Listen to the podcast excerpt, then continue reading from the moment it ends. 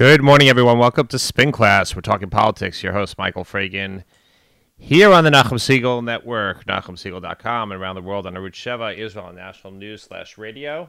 And welcome to another morning of political talk. Phil Goldfeder, our my colleague, is off for today, and uh, well, let's just say I'm going to start because there's a lot going on this week, but. Uh, most importantly, I think, is what I think is the paradigm shift that UN, U.S. Ambassador to the United Nations, Nikki Haley, has brought to the debate in the UN. And what I mean, as one newspaper headline said it, she positively owned President uh, Mahmoud Abbas of the Palestinian Authority this week. Uh, Abbas comes in there and gives the historical narrative speech that the Palestinians are descendants of the Canaanites 5,000 years ago, is their land, etc. We need an honest broker. U.S. can't be. And Nikki Haley was just having none of that. And she, number one, gave the woman thing. Uh, which I think, and I mean that in a good way. I mean, she gave. She says, "I will not shut up," because Saeb Barakat had told her a couple weeks ago to shut up, and she says, I will not be shut up. I will not be silenced. Um, I thought that was actually a good one because they tried to demean her. And the other thing is, you know, with Jared Kushner and Jason Greenblatt sitting behind her, she basically was saying, uh, we can have peace. You can come. You can talk. And we will negotiate and we will put forward a peace plan but we're listening and we're not going to run after you. And that's always been the thing, right? The whole world has run after the Palestinians in the quest for the elusive peace process, for the elusive prize, only to find out in the end that they're not really willing to make a deal. And that lack of bureauc- of diplomatic nicety that Ambassador Haley has brought to the UN has just to say the cold, hard truths about Abbas and his uh, coterie and about what he do- has done and hasn't done is just so refreshing. And you know, it's been over and over. I mean, we can criticize this administration on a number of fronts vis-a-vis foreign policy and the lack, uh, you know, Rex Tillerson's role and some major league fumbles out there. Their approach to Syria, I think, is incredibly deficient. What's going on now in Syria? Another offensive from the government together with the Russians. Absolutely. I mean, you can see on video slaughtering civilians. It's tragic. But, I mean, not to be too parochial about it, ultimately, this, it's a realistic approach that they've had with regard to the Sunni Shiite divide, with regard to Iran, and also with regard to Israel. And, you know, the president and his advisors have seen just the lack of Palestinian interest in moving things forward. And, you know, when you come to the UN, as Abbas did to call for an international peace conference. Everybody knows that's not going to work. But of course, the diplomats around, because they're all invested in the peace process industry, about trying to, uh, you know, just keep the momentum for the process going as opposed to any results. That is, you know, they're all going to applaud. They're all going to sit there and say, yeah, great idea. Fortunately, the United States, and I give President Trump on down, uh, David Friedman and his people all saying there's just absolutely no reason whatsoever that we should continue the same thing with the same playbook over and over and achieve little in the way of results. And, you know, it's kind of the flip side of once upon a time when James, James Baker, who was then Secretary of State in the Bush 41 administration, you know, said when you're to Israel, when you're serious about peace, call me. And that's kind of the Nikki Haley speech this week at the United Nations to Abbas, who und- uh, undiplomatically and I think actually quite rudely left after a big speech criticizing the United States she he left the room and refused to listen to Ambassador Haley. So uh, he wasn't there, but others were. And she also said that our decision with regard to Jerusalem is not going to change. And why should it? When it comes down to it, Jerusalem is the capital of Israel. It's going to remain the capital of Israel. Nobody really thinks that Israel is going to give up all of Jerusalem Um, I don't even think they would give up part of Jerusalem in a peace deal. But even if they were to give up part, they're certainly not going to give up the whole thing. So Israel will be the capital of Israel. I mean, Jerusalem will be the capital of Israel. So there really isn't any justification whatsoever for not acknowledging that fact right now, other than to essentially punish Israel uniquely more than any other nation.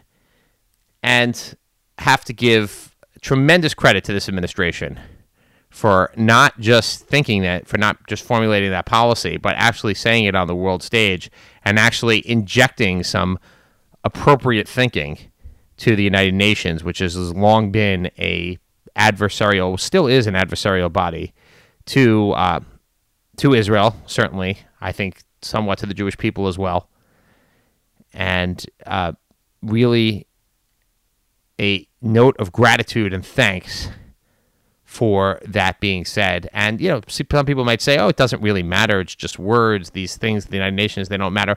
Well, in the end, to the extent that they harm us when they're said against Israel, they do matter. And to the extent that they're said in favor of us, they do matter. Uh, you know, recognition of Jerusalem as the capital rights a historic wrong. We've said this before. It a historic wrong. There's no other country on this planet that does not get to choose their capital aside from Israel.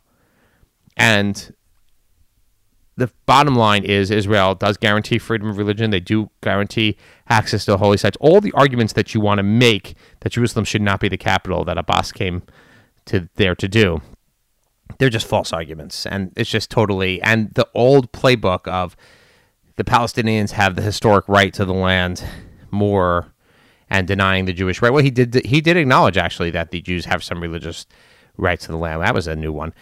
But you know leaving that aside it also as this slaughter is going on in syria as just absolute humanitarian crisis and nightmare going on in syria this is what the Security Council chooses to debate once again, and to hear this incendiary speech from Mahmoud Abbas. So kudos to Nikki Haley, Jared Kushner, and Jason Greenblatt sitting behind her. Uh, as very surprising that Jared Kushner was there in the hole. Certainly noted, I think very notable. And it signals a commitment to try and get a deal done, but getting a deal done in a realistic way, in a way that is going to benefit all sides. So we will see we will see what happens. But I have to say, uh, I, I I thank the administration for having done that. Now, having said that, and segue into the number uh, number two item I wanted to discuss was particularly Jared Kushner's security clearance, and not just his security clearance, but the security clearance of many people who are in temporary security clearances in the White House. Now, look, clearly the president is allowed to declassify and allow give security clearances to whoever he wants.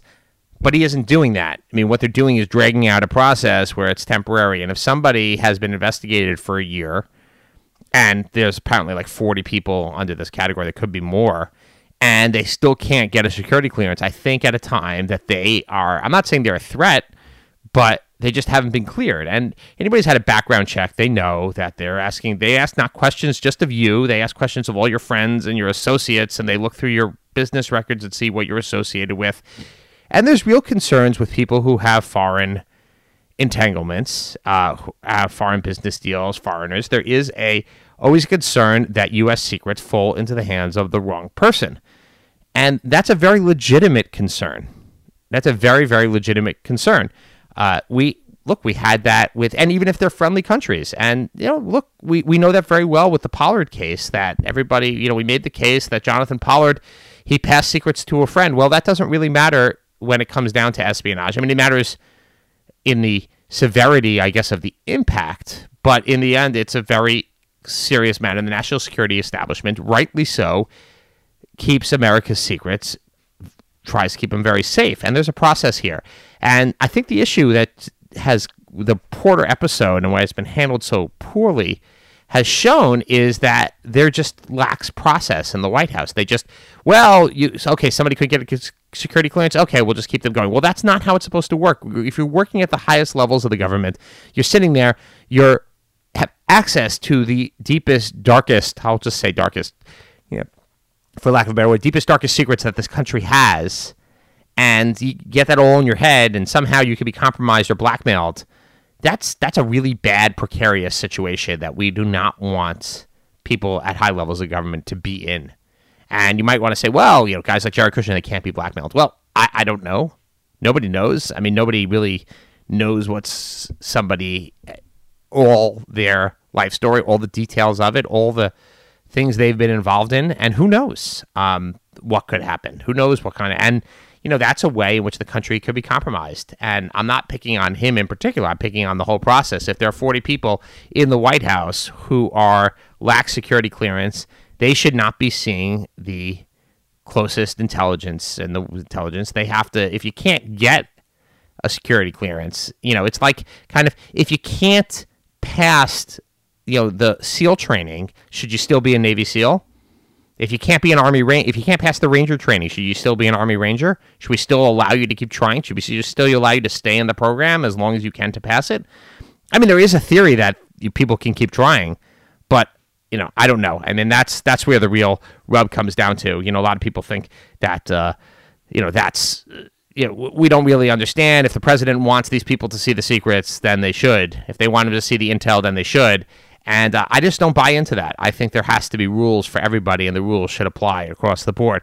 Bob Mueller, once again, has uh, thrown out down the gauntlet, uh, indicting a lawyer for Paul Manafort, and there's room that Rick, uh, rumor that Rick Gates will uh, flip, and he is just moving forward. I think incredible. I mean, if you read these indictments, I mean, it's quite comprehensive and incredible how much he has thrown in there and how much is that. Now, the president says, well, no, cool, you know, it vindicates me. Um, yeah, I mean, you know, in a sense, if all the vindication you're looking for is to say I didn't do it and it doesn't name me, yes, but the bottom, the problem is it doesn't vindicate you as commander in chief here because we have a foreign adversary that looked to compromise the United States, that looked and clearly very in a very detailed plan has looked to compromise the United States, and right now, the United States is doing very little about it. And to me, that's a, just a, a very, uh, well, it's just a very shocking situation that we can't get the White House on board essentially with punishing Russia for what they've done. And uh, there's no question that they've done it. I mean, I think everybody across the board, even the president now finally acknowledges that Russia did it. It probably wasn't the 400 pound kid sitting in his in his underwear on uh, on the bed in the basement, however he characterized that. But this is something that they really need to get a handle on, and it needs to come from the top. The leadership here. I mean, General McMaster goes to the Munich conference. He's in front of the Russians, and he says outright what needed to be said: that the Russians meddled in the U.S. election. They need to stop. And of course, you know the Russians deny that, and it's kind of unclear whether the president, uh, you know, which side the president is on in this debate sometimes you got to get a little clearer. I understand you feel you want to head off the investigation and but it's not always about you, it's about the country when it comes down to it. And that brings uh, the big issue of the week, which is essentially guns and what has transpired in Florida with the mass shooting of another school. And, and as we said last week, I, I just, the school thing, it just, it's so shocking and unbelievable that someone would people would continue crazy people would continue to shoot up schools and continue to attack children in schools.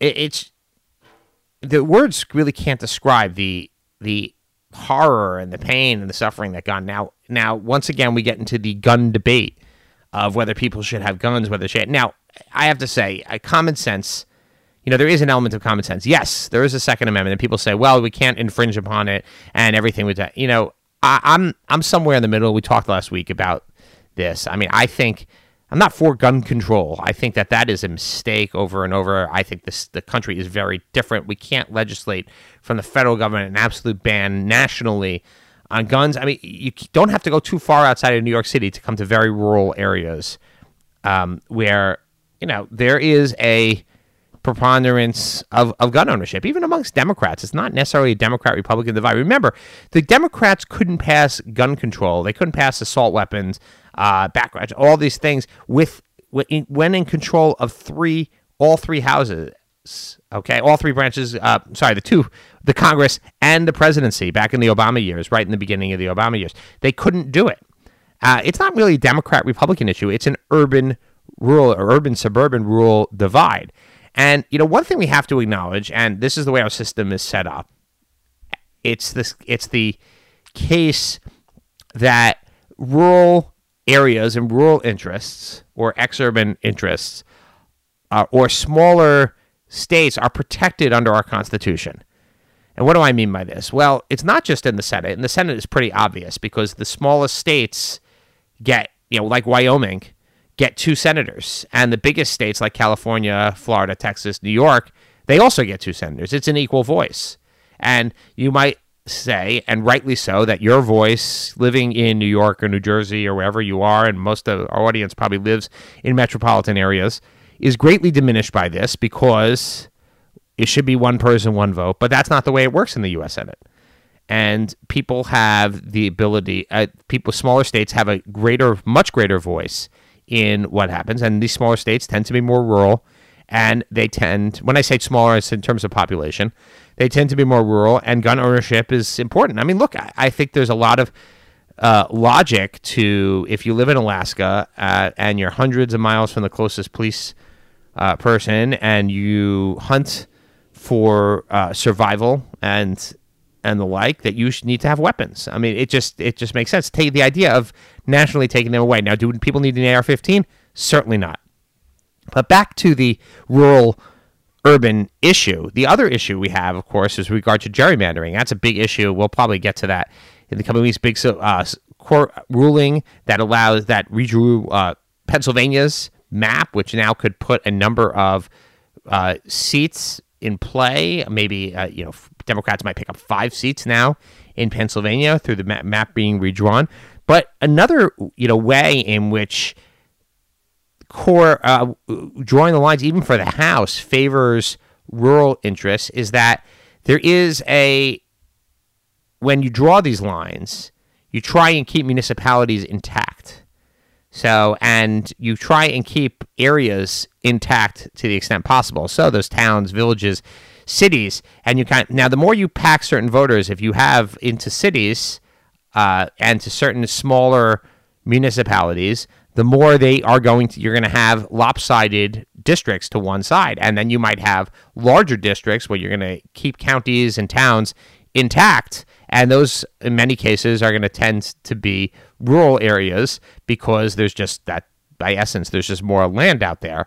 And you might have some variance with regard to population in those areas. And that allows, in many cases, in many states, and we even have this in New York, uh, that, uh, that the state Senate districts are drawn uh, respecting town boundaries and county boundaries. In many cases, they end up uh, larger certainly larger in geography, uh, some variance of the guard population, and all the New York City, the Democrats in New York City on this in the state senate are all packed pretty much into New York City because that's uh, how.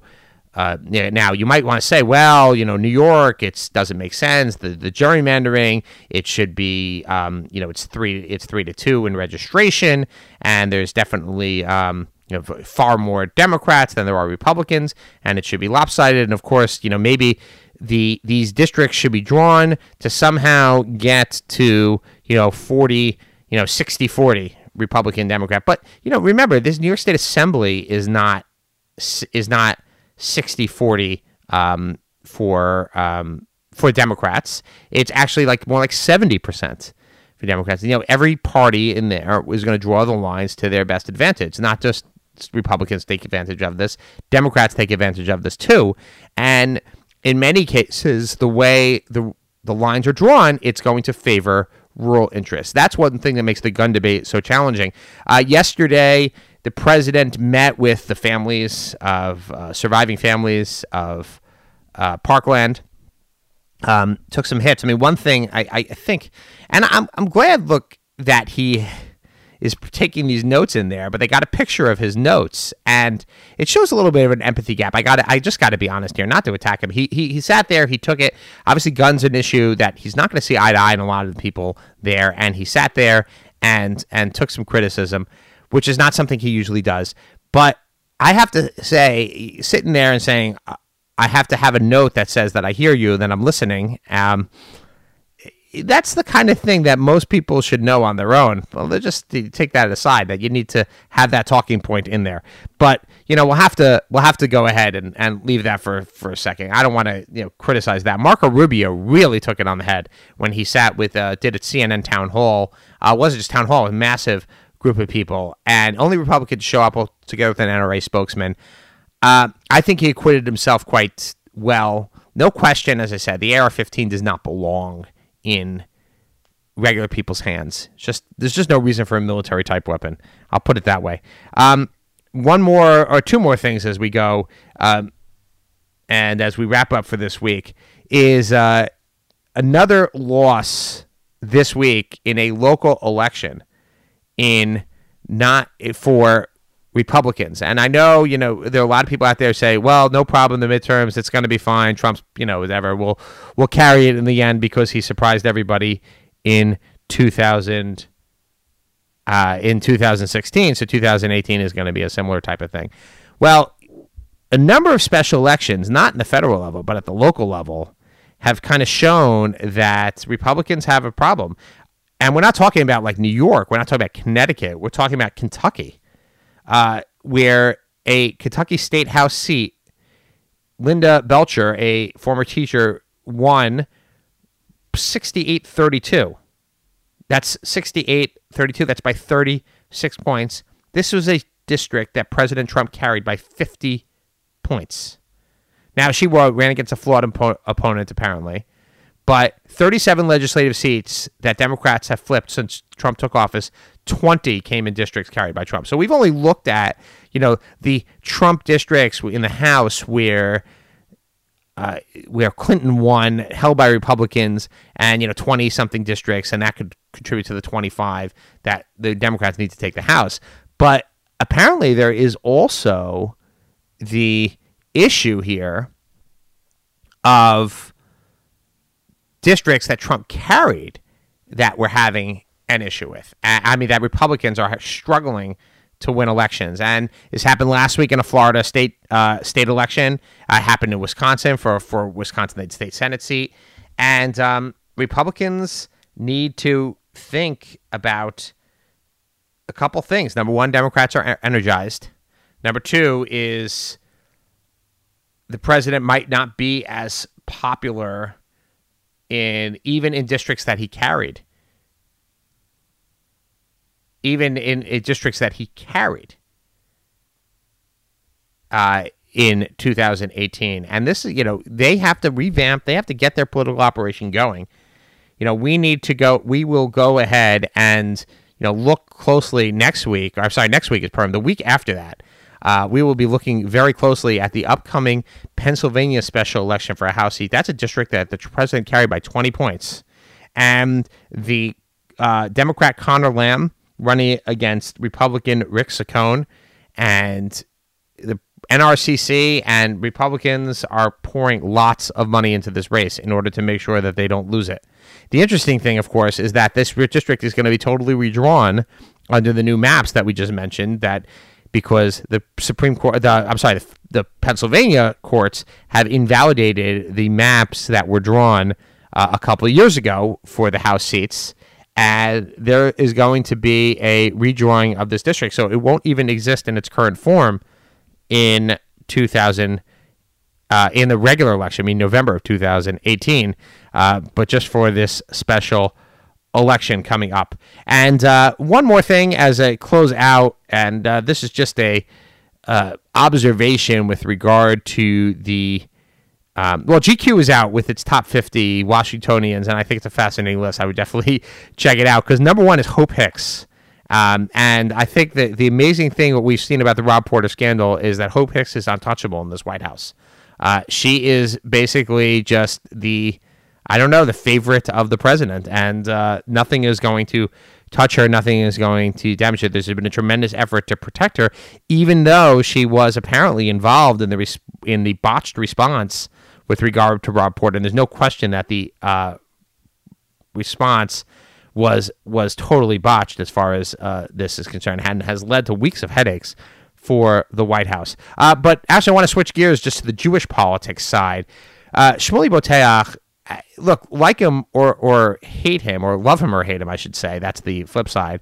Um, and I think he he does uh, look. He, you know, he does as promotes himself, America's rabbi, whatever you want to say. Uh, but his this systematic campaign on his part of attacking every Jewish leader who went to Qatar, um, it's troubling. And this week he went after my friend um, Marty Oliner, uh, of who is the head of the RZA, and you know for and just calling all these people who came who went to Qatar as sellouts. He went after Alan Dershowitz and Mort Klein, and just it's like. I don't know whether to believe this this story that he was invited and he uh, was not invited to Qatar and he wanted to go and he wanted to be paid hundred thousand dollars for going. Um, whether it's true or not, it, it does unfortunately for for Rabbi Shmuley, it doesn't sound out of character because he does actually take fees for a lot of the things that he does. Uh, he has some great points with regard to the Qataris and their bad actions and their support for Hamas, as well as their Al Jazeera, which has been vile with regard to anti-Semitism. But the extent to which he is going after people who have literally given years in service of the Jewish people uh, out there trying to help the Jewish people on a consistent basis. It's it's really you know surprising the vitriol to which he has done this. And you know Alan Dershowitz pushed back very heavily on him, refused to debate him. I mean, basically, it's just. But you know this kind of continues, and sometimes you get the feeling of uh, he protests protesteth too much I don't know how that goes. So anyway, that's it for this week here on Spin Class, here on the Nachum Segal Network. Stay tuned for Jew in the City Speaks with Allison Josephs.